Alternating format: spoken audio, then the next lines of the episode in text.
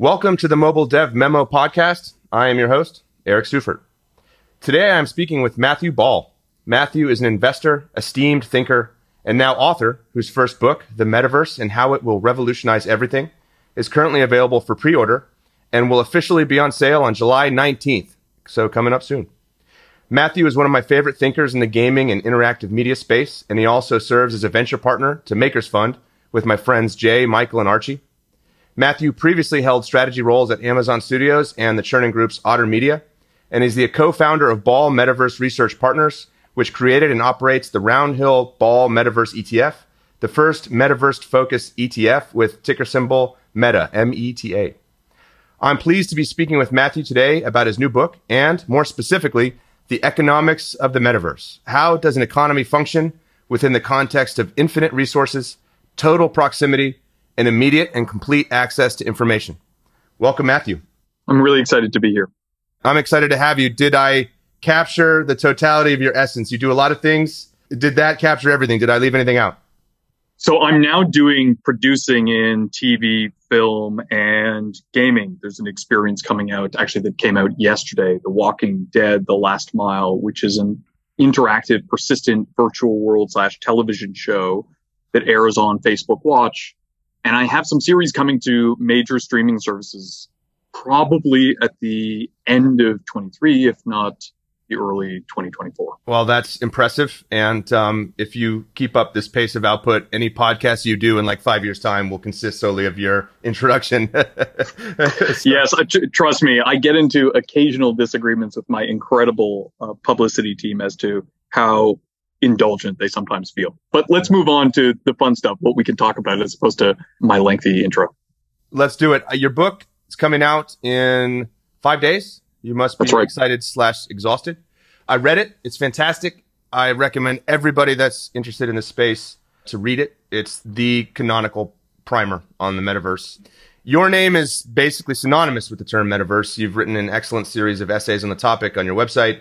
The book is a natural continuation of that vector of thought. What originally animated your interest in this topic? So I've always been obsessed with new consumer and largely media technology. I've always been a sci-fi fan. I've always loved fantastical worlds. And I've been familiar with this broad concept. In the book, I talk about the fact that the term's 30 years old, but the ideas span nearly a century.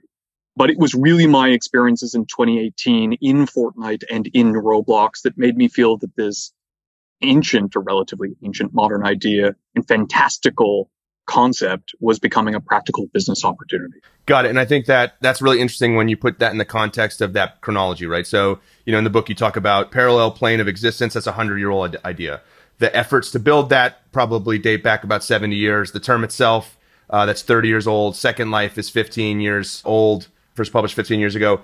And then in the last two years, we've seen like an, kind of an incredible frenzy of activity.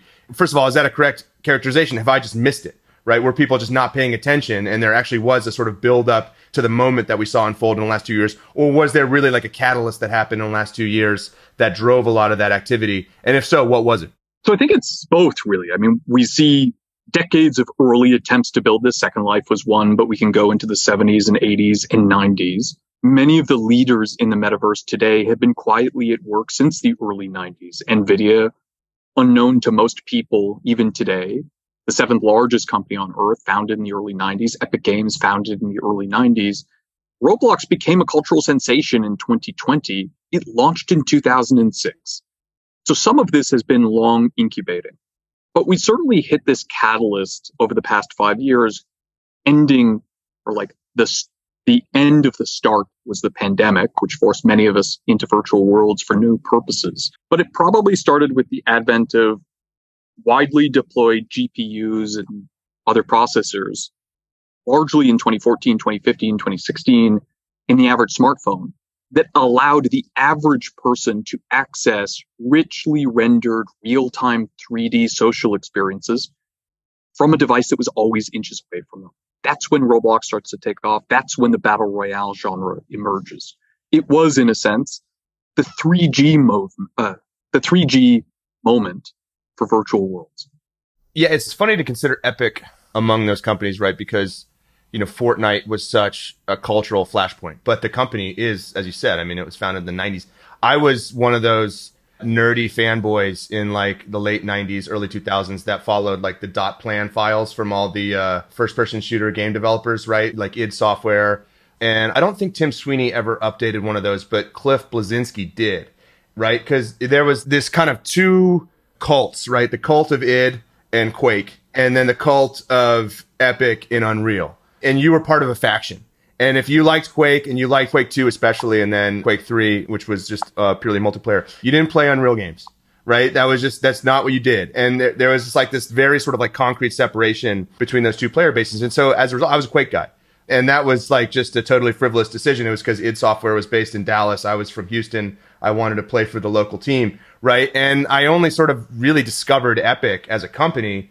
And they kind of went through a transformation. Obviously, Tencent took a stake in them as like an analyst, right? But as a player, I was never really that familiar with Epic's products. And then actually, I went out to do a project with Epic many years ago, and they showed me this game, and they were sort of pitching it as like, yeah, this it's it's a cross-platform game, and um, you know, but there's a mobile component. We don't have much experience in mobile publishing. Can you help us think through like the roadmap? And I was like, guys, I don't know. I think this game is just not going to be commercially successful. I, I would just be very wary of publishing this game, and and that game's name was Fortnite. And luckily they did not take my advice and it became you know the biggest eh, first of all that was a single player game at the time. They added yeah. the battle royale component onto it later. But but nonetheless i'm glad they did not take my advice. I'm glad fortnite became the sort of worldwide cultural phenomenon that it did. But to your point like a lot of these companies they've gone nvidia created basically the voodoo graphics cards and that's what it was known for. And now it's you know powering a lot of aspects of you know the sort of consumer technology space that we understand today with you know, anything related to metaverse is going to have something to do with the gpu aspect but then of the cards that they produce but also all of like the sort of like video processing that you know tiktok facebook are doing like it's all dependent on the access to the gpu hardware. And then of course all like of the cryptocurrency stuff very much dependent on that hardware. And these companies are not new right? But like some of these concepts that they're empowering are uh, which is just really interesting to think about that that progression over time. You're quite right to think a little bit more about NVIDIA, Jensen Huang, the founder and CEO, has always talked about the fact that the company was founded based on the premise of graphics based computing, understanding that it could solve queries and address problems that general purpose computing never could. And he talks about the fact NVIDIA was not intended to be a gaming company per se. It's not really, but of course, most of its revenues have historically been in the gaming space. And he says that gaming was the best strategic choice that he made and that's because it had three unique attributes. One is it was large relatively in industry size. Two is that it was technologically intensive. And three was that it was fast moving. Most industries have one, sometimes two, rarely three of those. And it also just so happens that the learnings from that category in simulation, in network design, in world creation, in the prioritization of scarce resources to pull off what is hard to make and then render and produce and synchronize. Gaming companies have been building that for decades, in many instances, fighting against what isn't possible. And so we have this weird inflection. I'm often asked this question if the metaverse is a multi trillion dollar opportunity, if it is a successor to today's computing and networking paradigms, how come it's originating from a relatively small, arguably niche portion of consumer leisure? And the answer is all of the problems, all of the experience has been in this category for decades, and now it's ready for much, much more. Yeah, I mean that's fascinating to think about. And typically, you know, gaming is the tip of the spear for any kind of new, especially consumer technology use case or form factor or, or even just human compute paradigm. Um, and so it makes sense that, you know, a lot of these things that feel like they're particular components to a gaming experience really will unlock you know use cases that go far beyond gaming. And i have a couple questions related to to more like the work aspect. By the way i want to call out that you did an excellent interview with ben thompson. Oh thank you. I, I would encourage anyone listening to this if they're interested in this topic also read that the transcript of that interview. I think it, it, it provides a, a, really, really nice window into the way that you think about the metaverse. So my primary interest in the metaverse is the new economic models that it might facilitate. I liken the development of the metaverse economy to the, to the real disruptions and the innovations that were unlocked with the proliferation of smartphones, right? And especially the freemium business model. I see the metaverse economy as a continuation in that same direction, but with one fundamental progression, which is that freemium allows for a price point of zero, right? Because selling products incurs no marginal production costs, right? You've produced the product, it's there. Selling copies of it, you know, doesn't cost you money as the, the retailer, the producer, whatever. And the TAM is nearly universal given the reach of smartphones, right? But with freemium, you have terrestrially native companies building software products that fit into a specific terrestrially native use case, right? Like the canonical example, mobile games, you're on the bus, you're in the doctor's office, you're in the waiting room, right? Let me load up the mobile game, buy some gems. And there are resource resource constraints inherent in those propositions, but the metaverse economy is different, right? Potentially you have digitally native companies, companies that are domiciled in the metaverse, building products that can be represented in a digital world in a multitude of ways. You go into this in the book. What I'm really interested in hearing is how you think about creator economics in the metaverse and the forces that will motivate people to build and sell their work in the metaverse. What factors are unlocked in the metaverse that create the opportunity for increased economic output versus the world that we inhabit now, the physical world? Well, so this is such a fun and rich question. I want to start firstly that if you take a look at the visions of many of these individuals, Tim Sweeney talks about the fact that just as every company has a website, many have an application, almost all are going to need some sort of presence or virtual storefront objects in the metaverse. The extraordinary investment required to build this is why the company, Epic, is so arranged on dropping the cost, the difficulty, limitations of creation in 3D. But no matter how much they do that, they need extraordinary investment from those outside developers, the groups, the brands, the individuals, you and I to build it. And that is only possible with trust. Trust underpins all economies. It's the idea that what is being sold to you is truthful, that the purchase that you make, the relationship you establish is going to be respected. The problem we have often had in the digital economy is the most scalable of those transactions tends to have a short lifespan. Okay, I bought some gems. I'm going to use them. I don't have much of a need for trust that Candy Crush is going to respect that. It's 99 cents. It's a game. There's no greater societal dependence. And when you get beyond that, there's a lot of mistrust. Facebook has spent a decade trying to repair its relationship with developers and creators after constantly oscillating in its API availabilities, its support in the feed, whether or not it actually wants a games platform or not. And we see this in Apple right now. The idea of is Apple truly trying to help its developers or is it only happy to facilitate those developers when it doesn't seem threatening to another part of their business? And so the first and most important part is to recognize the way in which we're seeing greater focus from each market participant on proving why they should be trusted earlier this year, Brad Smith at Microsoft, he's the vice chairman, released a 14 point memorandum outlining how they believe that they would be responsible stewards in the metaverse, talking about payments. They commit, though they don't provide a specific timeline or approach, to opening up payments and side loading on the Xbox, to providing consistent access to proprietary APIs for their own subsidiaries versus outside parties. Epic has made these fundamental changes to their terms of service that are designed to build trust. For example, they've said that if you license a specific build of Unreal, they can never change the terms of service. Doesn't mean that if you license 4.3.1 and move to UE5, there won't be different services. You can never future proof your contract forever. But they say that you will always get to use 4.3.1 as you originally licensed it. They've also said that if they have a dispute with a developer, they can't lock them out. They can't shut them down. They have to go to courts and get an injunction. The legal system as it exists today has to agree that basically a landlord has the right to shut down a tenant. And so I want to start by talking about this economy of the metaverse question by talking about the ways in which people are focused on building trust, earning it over time. And that's fundamentally healthier. When you're talking about the economy of the metaverse itself, I agree with you on the fundamental potency of marginal cost. Because of the conflation between Web3 crypto and the metaverse, most people assume I'm a zealot for virtual real estate. That concept really doesn't excite me.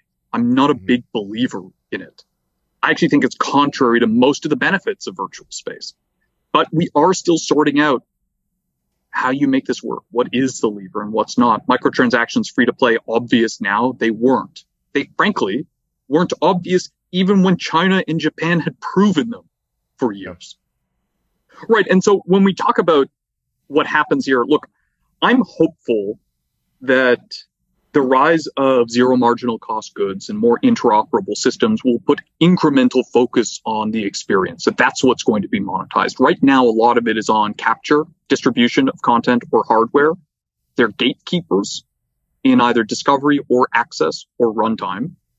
But i'm hopeful that when we shift into a zero marginal cost environment we see more focus on actually what is being made and why but the bigger thing and i'd be excited to pass the baton over to you is the growing awareness of how gatekeeping, not necessarily software distribution, though that's a big part, but at least payments is a fundamental impediment to one of the most important growth areas of our economy, which is just interactivity at large. I feel like this reticence to embrace the obvious future with respect to payments is going to put Apple on the wrong side of history and you look at what they're doing, right? For instance, like the Netherlands, they you know they ha- they've had these like geography by geography, you know, sort of like competition authority rulings saying you have to open up payments, you just have to. And you know the way they've approached that is still to kind of stonewall it or to slow roll it or to propose solutions that clearly aren't in alignment with the thrust of the ruling, right? And the perfect example is the Netherlands, right? So they and I made a video meme about this that I thought would be a hit, but it's got like 2,000 views on YouTube. But anyway, it's the it's the guy that can't stop laughing, right? And he's like being interviewed, and you superimpose text over. He's speaking Spanish, but anyway. And so what they did was like you know the Netherlands Competition Authority said, okay, for dating apps in the Netherlands, you have to allow alternative in-app payments or, or just alternative payments, not necessarily in-app. And so what they did was they pushed a modal, right, that sort of said, hey, you know, if you click out, you're going to some external property to make a payment. And look, we can't guarantee anything right? It's just this very intimidating sort of intermediary step to actually making the payment, which is going to scare people, right? And just the act of clicking out in the first place is going to create a conversion. When you throw up this warning label, that makes it impossible for the sort of the conversion rate to net out to be beneficial to you, no matter how much you decrease the, the ultimate price on the alternative payment system. And then they also forced a separate app bundle, right? So you had to p- publish a separate app bundle mm-hmm. to include alternative payments, which no one's going to do that for just the Netherlands, right? I mean, all of these impediments just make it very clear that they are going to fight this tooth and nail. And I think what you see now is like this kind of like the idea of like an abundance economy. The idea should be grow participation. Don't grow your rake grow participation. Everybody wins if you grow participation. And I get it. I know there's a team of accountants at Apple that are saying, look, if we can extend our sort of 30% rake on IAPs to 2025, we're going to make X many more billions of dollars. I think it's 5 billion a month in cash flow. Sure. And there's the very sort of realpolitik to this, but I think they're missing the paradigm shift. And I think that's most epitomized in the notion of the metaverse, right? Total abundance total, absolute sort of abundance of resources and access. And if you grow participation there, you don't need to have a 30% rake because you're going to make more money in the sort of like macro scheme of things by just onboarding people into this new sort of interface and, and, human compute paradigm, right? And I think like one one story I always tell is like when I was at this company, Digital Chocolate, we made Facebook games. We kind of moved into mobile a little bit too late. Uh, the Supercell team spun out of Digital Chocolate. Well, not spun out. They were employees. They left and they started Supercell. Anyway, when I first joined, there was like this grizzled kind of games veteran, and I say that now. He's probably he was probably younger then than I am now, but he was telling me about like 2008. They went to WWDC and they saw the presentation of the App Store. And when Steve Jobs said, "Yeah, and we're going to take a 30% cut of IAP revenues," people were cheering, right? Yeah, because that was massively more beneficial to them than the commercial arrangements they had with the OEMs in like the J2ME stores. And so that was seen as like, okay, wow, these economics are much, much better for us. And now obviously people are fighting that, right? And I guess the question is like, we've seen some early inklings of like what the commercial arrangements will be with like metaverse creator economies. I'm wondering where that goes because I think like the more you sort of encourage participation on the consumer side, the more you get participation from developers, right, to create for the metaverse and you expand the TAM, you expand the economy of this like the less money you actually need to extract from it, or sort of like the lower the sort of participation rate needs to be just for access. Right. And that seems like the way forward, but I'd love to hear your thoughts about that. Right. So there are a bunch of different ways to pack this down. Number one, if one believes in the metaverse, or at least more important virtual simulations, then fundamentally that's going to be a driver for more advanced hardware It's the reason why some people get an iPad Pro versus a standard iPad, which is the games that they want to play on it. So we can understand one driver of Apple's business that is perhaps in partial tension with the take rate. Why? Because the take rate does substitute profits from the developer to Apple that could be used to better the product. The second is just to understand the ways in which the technological discovery and experimentation is impeded by the protection of IAP. Tim Sweeney has talked about, for example, that he's not a big believer in cloud gaming. He believes in local processing over remote data center for most rendering services. And yet Apple doesn't really allow that ecosystem to grow. WebGL or OpenGL, WebXR, OpenXR, they're not really possible on iOS. And one can fairly argue that that's because Apple doesn't want you to play rich interactive experiences in the browser because they don't take a cut there. We can also talk about the growth in the advertising ecosystem, which is partly because Apple takes zero cut there. Of course, the average developer would rather have a dollar in CPM that all goes to them or mostly goes to them versus one that they lose 70 or 30% of that goes to Apple. And so this protection of IAP manifests in how the metaverse develops. That means that there's less experimentation, less organic development, a slower pace of growth. And then the third is to recognize that the metaverse is understood as endpoint agnostic virtual networks and experiences. That fundamental idea is, of course, in tension with the preferences of a specific platform, doesn't want endpoint agnosticity, but especially one that is hardware centric where the runtime, the execution is all supposed to be on a specific thing. Now, that's a fine tension. We should not have a specific company unable to fight back to protect its business. But the argument is Apple, as they sit right now, is so powerful. They're two thirds of all software sales on a mobile device globally. They're 90% of teens in the United States. They're 75% of new device purchases, 66% of US customers. They have such hard, soft, and accidental power that they do shrink the growth in the digital economy. They do shape what technologies emerge. They do change which business models are viable and when. Right. I want to hover here because I think it's an important point. And I think, again, it goes back to like, okay, there's a very obvious eventuality here. And it's like there's a gatekeeper that is imposing friction and obstacles to that. And I think we'd all like to get there. And we all kind of wish we could just fast forward past this point. I read an amazing article the other day. It was it's called the title is Apple is not defending browser engine choice and it, it's long and it really unpacks the ways that Apple exerts control over the actual like browser engines that are available to browser developers. That's something I think a lot of people don't understand is that any browser that you use on your iPhone. Doesn't matter if it's Chrome or Firefox. It's running on the um, the WebKit engine. There's still the gatekeeper control even in the browser. So even when you're talking about the open web, that's still very much intermediated by Apple. So anyway, it's called Apple is not defending browser engine choice on infrequently noted published last month. But I, I want to talk about the Apple stuff because I think it's really important. Apple's not necessarily the, the antagonist here. It's just a helpful, concrete example.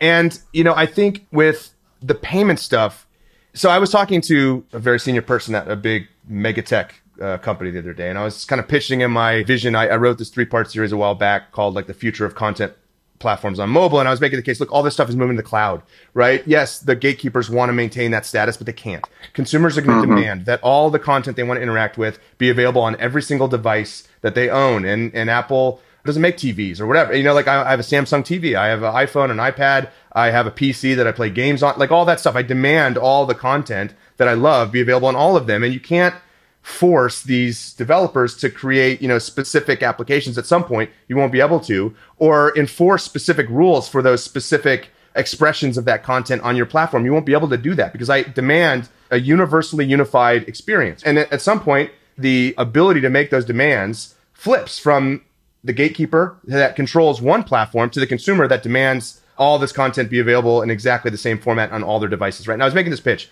and, you know, this person was like, that's a great pitch.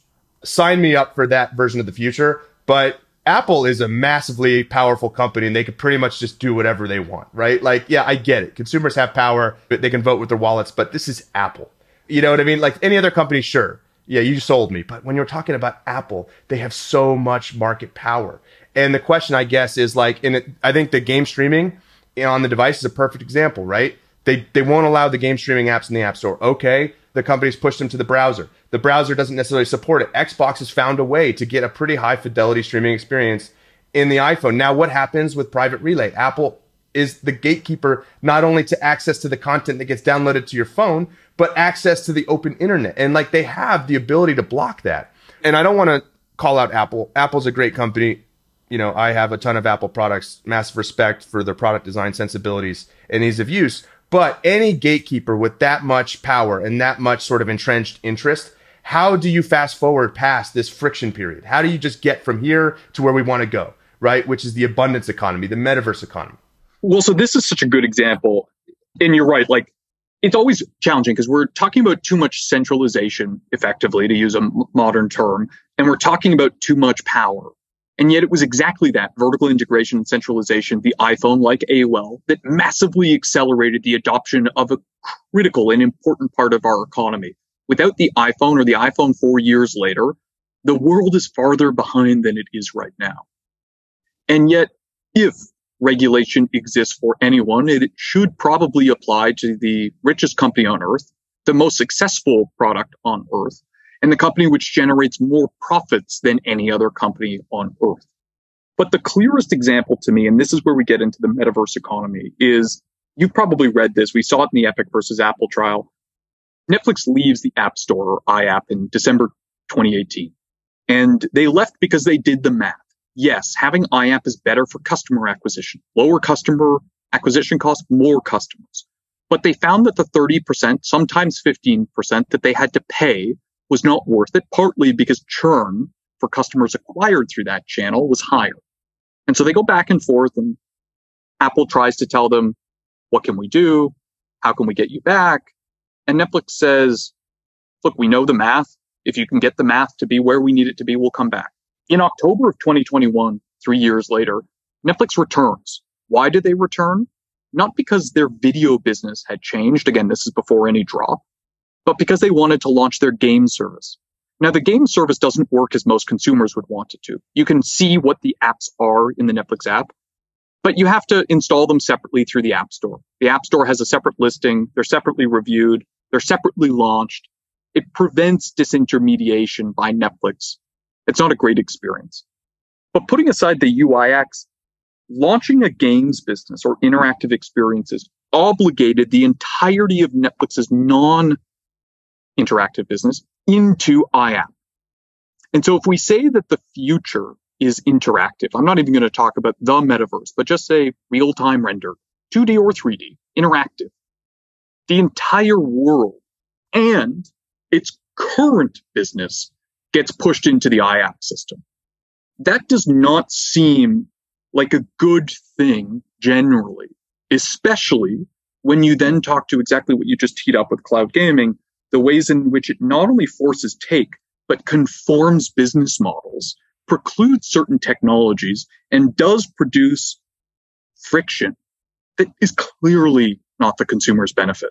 Cloud gaming works as though every show on Netflix has to be downloaded by a thin client through a different application, not accessed through Netflix. Nobody likes that. That's not why we subscribe to any service. Right. And they kind of have to jump through like a lot of intellectual loops to justify it, right? Especially like I wrote this article a while back called The App Store has a too big to fail problem, right? Like they had to let Netflix kind of skirt the rules, especially with the gaming stuff, but also just generally with they were kind of one of the original companies that pushed like the web subscriptions and took the subscription functionality completely out of the app. And that sort of, I think, instigated Apple to sort of like post hoc justify that with the reader app rule. And now there's the cross platform rule, which like absolves a lot of that behavior. But, you know, I wrote this to talk about like talking about just that. Like, okay, Netflix is gating the functionality of an app with a login. Well, we remember when that happened. I'm blanking on the name, but the guy that made Ruby on Rails, they had the email app where they pushed it to the App Store. I can't remember the name of it. Anyway, and, and they Apple kicked it out of the App Store because hey, hey that's right, exactly. Hey. Yeah. And and so they said, you know, you da- you know, you open up the app and there's a login screen. There has to be some sort of core functionality that's available to users, otherwise, you know, it's a bad experience, right? And they sort of justified kicking it out with some Byzantine developer rule. But Phil Schiller did an interview where he said, yeah, the reason we kicked it out was because you open the app and there's no functionality and it's a bad experience, right? So like they have these, the sort of like the developer guidelines now just really serve as air cover to make whatever kind of capricious decisions they want that best benefit them. And the Netflix example is a perfect one, right? It's not a good example if you just discovered that game, you download it, you open it up, and it's like, well, you can't play it because you don't have a Netflix account. That's a horrible experience. But they allow Netflix to do it. Why? Because they can't kick Netflix out of the App Store. Yeah. That'd be absurd. And it's the same with Roblox, right? You made the point, which I kind of co opted and didn't give you proper credit for, but I edited the article later. I don't remember what the title was. This is like two years ago. Why is Netflix allowed to have these games that you stream, yet Apple says you can't have game streaming apps in the App Store? Well, because Apple said it's an experience. It's not in that in the trial. It's an experience. It's not a game. Well, okay, come on. You know, that's that's a totally arbitrary distinction without a difference here that you made up. But like you end up with these inscrutable jumble of rules that really just serve to allow Apple to make whatever decision it wants. And Apple operates in the dark. They like to have max optionality. So if you create this complex, totally indecipherable set of rules, well, then you can enforce them however you want. I think, look, the more important thing here, and this is where, you know, Tim Sweeney is often asked, what is the right fee for the App Store? Mhm, Right. And we all know that in an open App Store environment, almost all transactions are going to go through the App Store anyway. And we know that Apple is going to take a much higher rate than everyone else because of their brand, because of their native integration, and because it's probably going to work better. The question is not, do they have the right to have policies A, B, and C? The problem is the iPhone is one of the most important products ever right now that bundles hardware with operating system, with distribution of software, with technological requirements, with identity, with payments. And that prevents market discovery of appropriate prices, of appropriate terms, of appropriate business models. And that is problematic generally. My favorite example, well, rather than the Netflix one, is actually one that I think has received very little coverage, which is if we learned anything over the past 20 years, it's the potency of network effects and social graphs. And this is relevant to your investigations into ad networks. In 2020, Apple had a policy change in their app store that said if you support third party identity networks, log in with Facebook, log in with Google, log in with Twitter, you have to also support login with iCloud. This was not a service that had really launched before a few years ago. It was very late. And yet, of course, most applications do support some form of alternative identity system. The New York Times does. But if you obligate applications to use iCloud on iOS, then they have to support it everywhere else. Because if Eric chooses to sign into New York Times with his iCloud account on his iPhone, you have to make that available on other devices and the web. Otherwise, he can't log in. And so you have a company that has 66 to 90% market share late in a highly competitive category that was able to use the fact their competitors were deployed to obligate deployment of its identity solution on the most important platform in the world that obligated platform adoption everywhere else. That is a result of forced bundling up and down the stack. More people competing with Facebook, awesome. More people saying we're going to be a better identity system with more privacy, more controls, lower rates, the things that Apple promises. That's awesome. But the idea that you can be late, that you can use strength elsewhere to force in a system where the developer can't say, you know what? I like Twitter and I don't want to support iCloud. Well, then you have to delist your app. That's not a great system. Yeah, and there's another complication that arises from this kind of forced uptake is that if you've supported the iCloud gaming infrastructure with any game, you can't transfer that app to a new publisher account. Uh, you have to fully delist it and republish it, right? So, like, I had no idea. Have a publishing or sorry, a, uh, a transfer mechanism, right? So, like, you know, I know this is the last company I worked at. We were doing like games publishing, right? And so, like, we needed to have the app published from our account, and so that was a problem. Like, we had to. Act, so when we went into these like exploratory kind of negotiations, we asked, like, have you ever supported any of these like iCloud features? Because if you did, then we can't easily transfer the game to our account. We have to depublish it and then republish it, that means everyone has to re-download the game, right? Which you know that's creates a lot of a lot of frictions, right, from a publishing standpoint. Okay, I have two more topics I'd like to get to, but it'll be a success if we sort of dig into one, and it's more touching on like the economy side, but I think more around like the jurisdiction in the metaverse, right? If we think Let's about ownership, IP. So the Metaverse Standards Forum, you talked about this recently initiated. The remit was establishing broad operating principles for the metaverse. One of the issues you have with any, any digital environment, but I think it's probably more acute in like concept like the metaverse, is that you know you the prospect of piracy and replicability, right? You have like a fully digital environment. These projects are all products are all digital. You can replicate them, you can pirate them, you can clone them, and it's just a matter of like you know just a software replication, right? Especially given that the creation takes could take place natively within the metaverse, right? And so is this a new economic reality for creators? How do you lean into this new economic reality where anything you create within the context of the metaverse, digitally native to the metaverse environment, could just be pirated, replicated, cloned, copied, or whatever? How do creators navigate that? And then how do these kind of like standards organizations protect against that? Or do they? Is that just a reality of operating in the metaverse? This is a tough one for which I, I don't have instant answers. I think what we're seeing with blockchain is one reflection of exactly that. When I send you to contextualize this simply, I've taken a photo on my phone. I then email it to you. What happens? It now exists on my phone, on a Gmail server, on your Gmail related server account, and then on your device. We have fundamental copies. And so if we want to provide interoperability of anything, let's put aside whether or not I want to drive around in Call of Duty Warzone with a Peely skin. Because that's a specific example, not that compelling. We have this fundamental question of, well, now we have copies. And so instead you want to say we need to maintain at least who owns that. Well, then you have questions of who's providing access to or transmitting it, right? Does one party have to delete their file or is someone provisionally accessing it? And if they're provisionally accessing it, who takes on the insurance risk? Who takes on the security risk? Who per- manages that permission? How do you compensate the person who's taking custody of that for then providing that services elsewhere? We don't have good systems for this. The Metaverse Standards Forum is partly trying to talk about data conventions and file format standards. We have to figure out this question of records and systems for control, delete, share, access, authenticate. Exactly how are we going to do that? What are the economic systems for that? I don't know. I think what's fun is that game developers have proven themselves to be incredibly proficient at testing. And then within a span of two to three years, a new financial primitive ends up being the most widely deployed form of monetization. And so I don't have the answer. I have a lot of faith in developers and I would not underestimate the time it takes for the discovery to become the standard.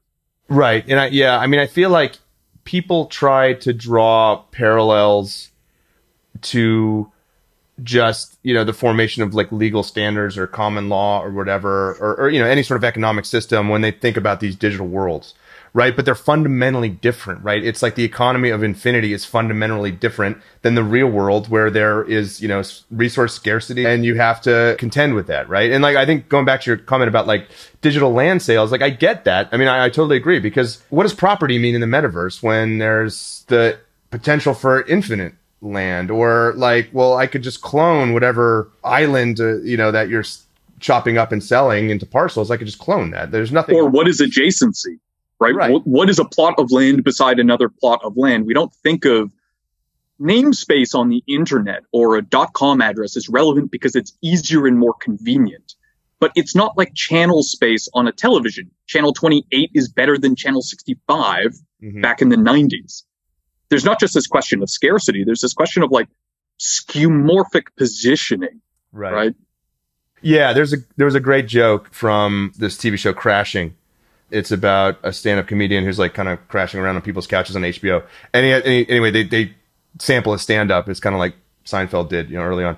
And, and they stopped doing that mid-season or mid uh, show. But, and he's talking about like, you know, in Islam, like they point to God and they point up why? Like the universe is infinite, right? Maybe it's that way, right? Maybe you point down, it, or maybe you point left. It there's no sense mm-hmm. in like infinite space that that up means anything, right? Like it does. It, anyway, it, it, it's but that's exactly to your point. Like, well, like what does location, location, location mean, right? In a digital environment for which there is total abundance of quote unquote land or just total availability of any resource, right? What does that mean? The point I made in the intro, like, you know, sort of abs- like total proximity, like I could be next to this or I could be, you know, infinitely far away from it Yeah. and just by choice, right? There's no sense of like I need to be near this thing because that's where all the foot traffic is, right? Like if I'm setting up a storefront, that does that these concepts don't transfer, I guess is Right. my, my bigger point.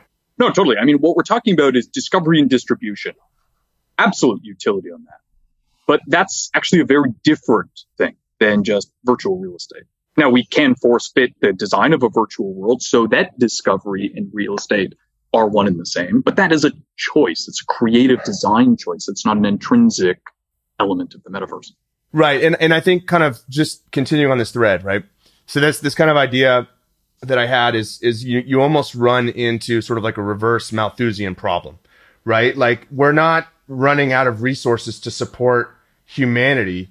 We're running out of humans, right, at some point to yield these resources, right? If you think about like a metaverse concept. And I think that just like fundamental, you know, sort of like inverse relationship just has to change the way you think about the economies of these virtual worlds, but also like in combination and, and the virtual life that we live in them, like, and where AI fits in to sort of fill the gaps, right? And like, like if there's infinite resources and I possibly, I can't possibly make use of them in, in like the finite lifetime of a human being, how much do we come to rely on AI to support like happy, like these abstract concepts of like happiness, love, prosperity, uh, contentedness. How much do we come to depend on AI to do that for us, which can operate in a sort of like much more just robust way?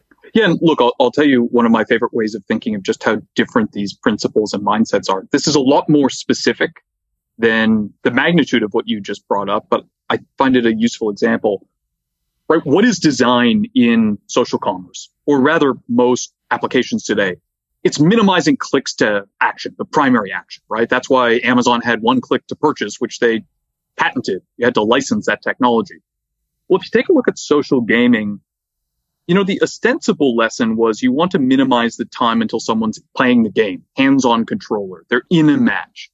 You take a look at something like Fortnite. It's actually designed to stall you before you do that. You hang out in the lobby. That is a totally counterintuitive principle. You would want to actually provide the least amount of functionality and distraction that would keep Eric and I from going into Fortnite Battle Royale, which is ostensibly why we're there but instead they're designing so that you get stuck in the lobby because the purpose is actually very different.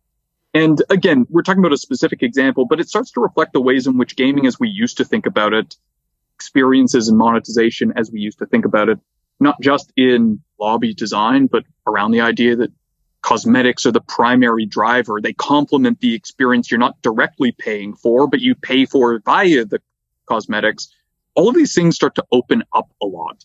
And so we start by saying, how do we replicate what we already know? Well, in some instances, it's real estate's the most valuable asset class in the world. If we're building a parallel plane of existence, why wouldn't it be so there?